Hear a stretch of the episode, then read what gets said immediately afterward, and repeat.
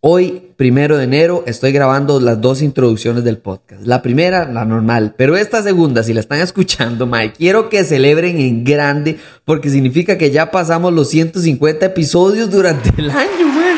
Entonces, de verdad que celebrar cómo? Bueno, recomienden el podcast, compartan el podcast, vayan al cine, no sé, como les gusta celebrar porque yo estoy demasiado feliz si están escuchando esta introducción porque logramos la meta. Aquí está otro episodio de Hablemos Paja.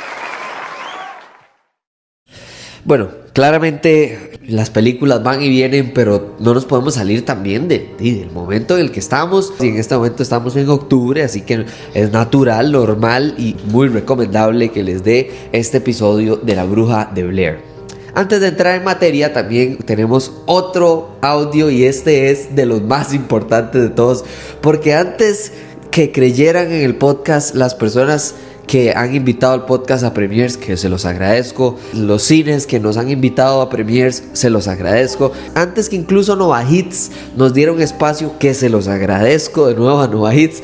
De verdad que hubo dos personas en específico que creyeron en el podcast y de verdad les debo muchísimo de ese impulso inicial de, mae, algo estoy haciendo bien porque esta gente de verdad que me está apoyando, me está dando la oportunidad y yo no tengo ni media reproducción y son José y Kim. Así que sin más, aquí les dejo el audio de José y Kim, que son unos cinéfilos de verdad que no tienen nivel de comparación, qué nivel, gracias a ellos. Muchísimas felicidades, hablemos paja de parte de José y Kim. Y aquí mandaron el comentario de que ojalá dure mucho tiempo más este, siga, sigan escuchando esos comentarios tan acertados de David y que ojalá en un futuro reconsidere su posición sobre la mejor película de Batman. ¿Qué piensa de nuevo sobre la de Flash? José sabe desde hace muchos años que de, controversialmente yo prefiero Dark Knight Rises que The Dark Knight. Y verdad eso es un gran dilema entre nosotros que probablemente nunca terminará. Y este Kim a, pesar de que Kim está muchas veces de, de, mi lado excepto en películas de miedo como Malignant que dicha que me preguntó sobre Flash porque Kim sabe que Flash es mi superhéroe favorito de mi niñez de que me marcó muchísimo de cuando yo leía cómics de DC y, de nuevo vamos a ver gracias por preguntar, Kim, porque ya ha pasado bastante tiempo y siempre me ha parecido que cuando pasa el tiempo, uno las opiniones las, ¿verdad? Como que las cocina mejor, como que ya las digiere, como que va pasando el tiempo y uno puede ponerse un poquito desde afuera a apreciar la película un poquito mejor. Ahora, ¿qué me refiero? Me refiero a que para mí The Flash es una película que está muy bien intencionada creo que tiene la esencia de Flash, que para mí es lo más importante como amante de Flash, pero que tiene una pésima ejecución en cuanto al presupuesto. Porque yo de verdad que cuando veo películas como eh, Resistencia o The Creator, cuando veo películas de terror, por ejemplo, como Talk to Me, con el presupuesto que tienen esas películas, después uno se devuelve y uno dice, ¿será tan necesario que las películas de superhéroes tengan 200 y resto de millones de dólares de presupuesto? A, pesar de los efectos especiales, porque cuando usted ve The Flash, usted ve la esencia de The Flash en muchas escenas, en las escenas de la familia, en las escenas con la mamá, en las escenas con Barry Allen consigo mismo, en las escenas con Michael Keaton y la idea de que él es de las pocas personas que entiende la decisión que tomó Barry Allen. Entonces la esencia está ahí, pero una película puede ser solo la esencia, usted ocupa de verdad que muchísimo más. Y ahí es donde fracasa la película de The Flash. A mí no me parece mala, lejos de ser mala, mala es Suicide Squad, la del 2016 mala es Capitana Marvel, ¿verdad? O sea, hay muchas películas que de verdad que no le queda ni la esencia, ni le queda nada. O sea, no le queda nada a la película, no es rescatable, de muy pocas maneras es rescatable. Mientras que The Flash tiene muchísimo a su favor, la música a su favor, la esencia, la interacción y eso. Entonces a mí de verdad que agradezco el audio de Josie Kim primero, el apoyo que me han dado incondicionalmente desde el puro principio, de verdad que son dos personas que admiro demasiado, que quiero muchísimo y de verdad que espero que siempre estén involucrados con el podcast, como bien vieron que José fue conmigo a Connector Day este 2023. Ahora sí, entrémosle a la bruja de Blair. Do you believe in the stories about the Blair Witch? Oh my god. Oh, Cuando hablamos de la bruja de Blair, hablamos de, de algo increíble de, una película no solo increíble en cuanto a la experiencia de la película, sino increíble en, en la producción de la película misma. Porque es una, esto es una película que está en los récord Guinness de la película con mejor margen de ganancia de la historia. Si no fuera por actividad paranormal, yo creo que esta película no hubiera perdido esa corona y ese logro del récord Guinness, porque esta película costó como 60 mil dólares producir y hizo casi 250 millones de dólares. O sea, es, es, es, una, es una locura. Ahí estaban sacando como la estadística que por cada dólar invertido estaban haciendo como 10.400 o 10, más de 10 mil dólares por dólar invertido. Entonces, de verdad que son números ya desquiciados. Pero ¿dónde está la magia de la bruja de Blair y por qué el presupuesto en realidad, si usted lo ve objetivamente hoy en día desde afuera, usted dice, mira, la verdad es que el presupuesto incluso está bien ejecutado, porque vamos a ver lo caro de esta película probablemente son los, los efectos de sonido, probablemente es la edición de las tomas y muy probablemente es el camarógrafo, o sea, la, la guía al camarógrafo para poder hacer las tomas correctas y exactas para la escena que están haciendo. Porque lo más enriquecedor de La Bruja de Blair es el guion. Esto no es una película de terror de jumpscares. Esto no es una película de terror que usted va a estar esperando el momento a donde usted pega un grito. Esto es una película de terror que lo que hace es aumentar su ansiedad. Aumentar la ansiedad de la audiencia de la manera más fácil y natural posible que es agarrar a los protagonistas de esta película y ir desesperándolos. Y la desesperación de ellos es la ansiedad suya. Y el enojo de ellos es más ansiedad para usted.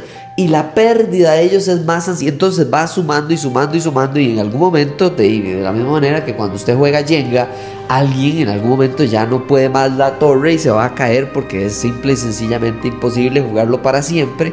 Esta película sabe cuándo exactamente quitar la pieza exacta para que todo se derrumbe y ese sea el gran final.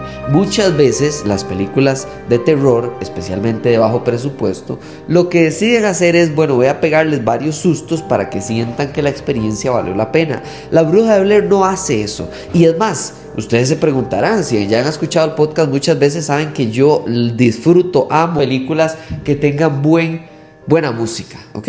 Y esto es una película de found footage que simula una grabación casera y que juega bajo la idea de una leyenda, de un mito urbano de un parque en Maryland de Estados Unidos que claramente tenía mucha leyenda, incluso la grabación original de, la cámara que se encontró de unos, de unos jóvenes que se fueron a investigar y en efecto sí se perdieron.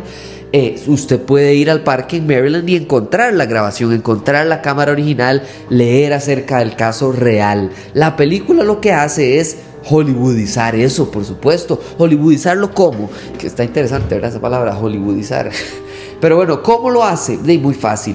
Lo que hace es, número uno, no lo convierte en una película, es decir, no le mete música no le mete banda sonora, que me parece excelente. Como alguien que ama que una película tenga una buena banda sonora, también aprecio y aplaudo cuando una película no tiene una buena, o sea, no tiene una banda sonora a propósito y funciona, o tiene muy poca banda sonora y funciona. Ejemplo perfecto, tal vez de presupuesto ya más hollywoodense, es A Quiet Place. A Quiet Place no tiene mucha música y es exactamente lo que usted ocupa. Y en el caso de la bruja de Blair, claramente que es el mismo caso. Esta película le hubiera destruido, la hubiera empeorado tener música. Pero no es así. Lo que hacen es enfocarse en las interacciones, en la desesperación. Probablemente le dieron la vuelta al parque el mismo, en la misma área para que usted se desesperara y pensara cada vez que llegan al bendito río, que usted diga, madre, pero ya llegaron al río por sexta vez. Estos más no saben para dónde van. Y es la idea de la falta de tecnología de 1999 que me parece excelente. Es el hecho de que no tengan un GPS, que tenían un mapa, que se les pierde el mapa, que la tienda de campaña.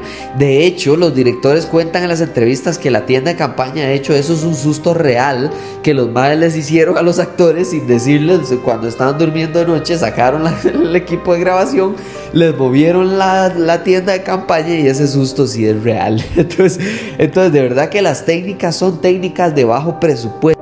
Pero no significa que por ser bajo presupuesto sea una mala película. Esa es la parte de esta película que a mí me fascina. A mí me fascina la realidad detrás de utilizar lo que usted tiene a la mano, de utilizar la creatividad de su cerebro para ejecutar en una sola cámara con varias tomas y se acabó. Entonces, de verdad que esta película que estamos en octubre y que estamos para eh, eh, Halloween y que se la recomiendo. Si no la han visto, por favor vayan y veanla. Y si, si la vieron, pero hace muchísimos años, les recomiendo que la vuelvan a visitar porque la idea que usted tiene sobre esta película cuando usted la vuelve a visitar, de verdad que se refresca, se renueva. Y yo disfruté muchísimo más esa película ahorita que la vi el mes, el mes pasado.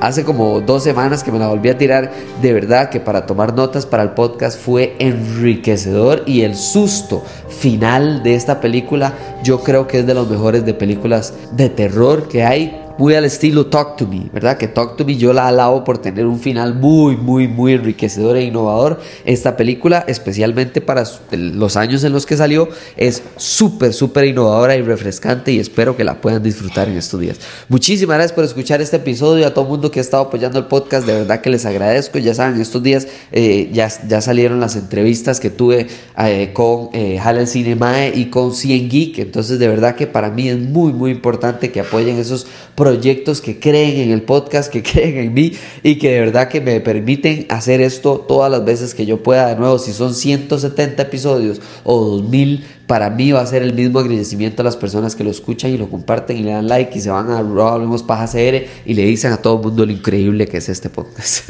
Muchísimas gracias y nos hablamos en la próxima. Chao.